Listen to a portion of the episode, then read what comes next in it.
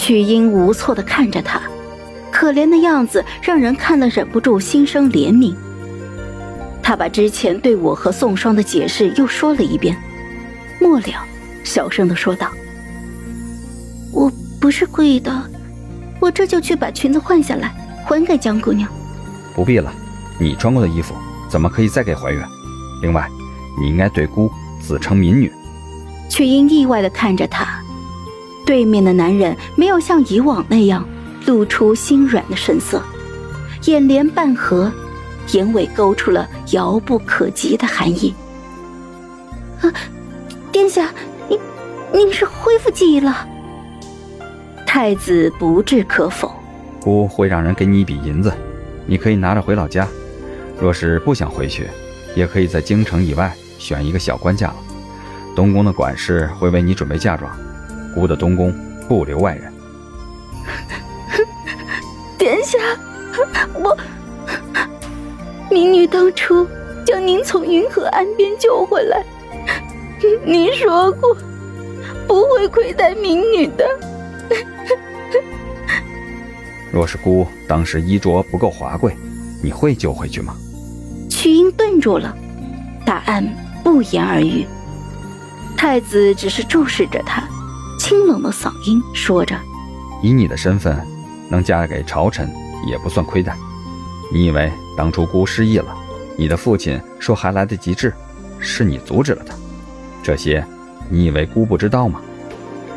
那时姑不记得过往，便觉得你就算阻止你父亲，也无伤大雅。如今想来，救姑也好，其他也罢，不过是为了荣华富贵，嫁给小官。”已经算是你最好的归宿了。曲英失魂落魄的走了，宋霜拉着我看热闹，不让我走。我现在终于也可以走了吧？我眼神示意宋霜要放开他的狗爪子，太子却走到了近前。怀远，姑这样处置可还行？还行吧。曲英虽然老膈应人，但也没犯什么大罪，救命之恩是实打实的。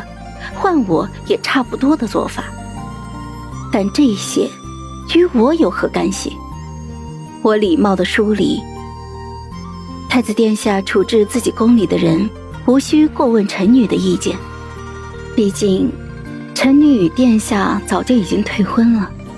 我没有碰过他，他一直在偏院住着，李和他们都可以为我作证的。青梅竹马之谊不是吹的。我可太了解他了，他的说辞我并不意外。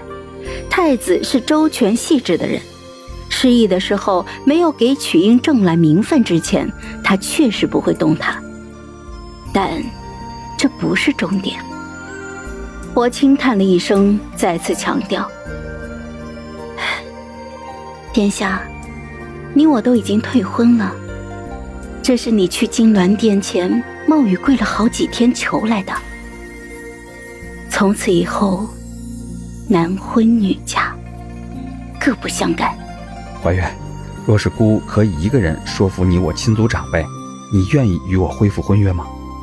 我替着他直截了当的拒绝，不愿意。我转头就走了，身后传来太子悲急攻心、重伤又犯、晕了过去的消息。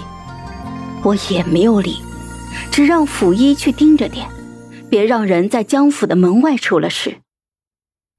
好了，本集故事就到这儿，我们下集见，记得订阅和点赞哦。如果你有喜欢的故事，也欢迎在留言区告诉我们。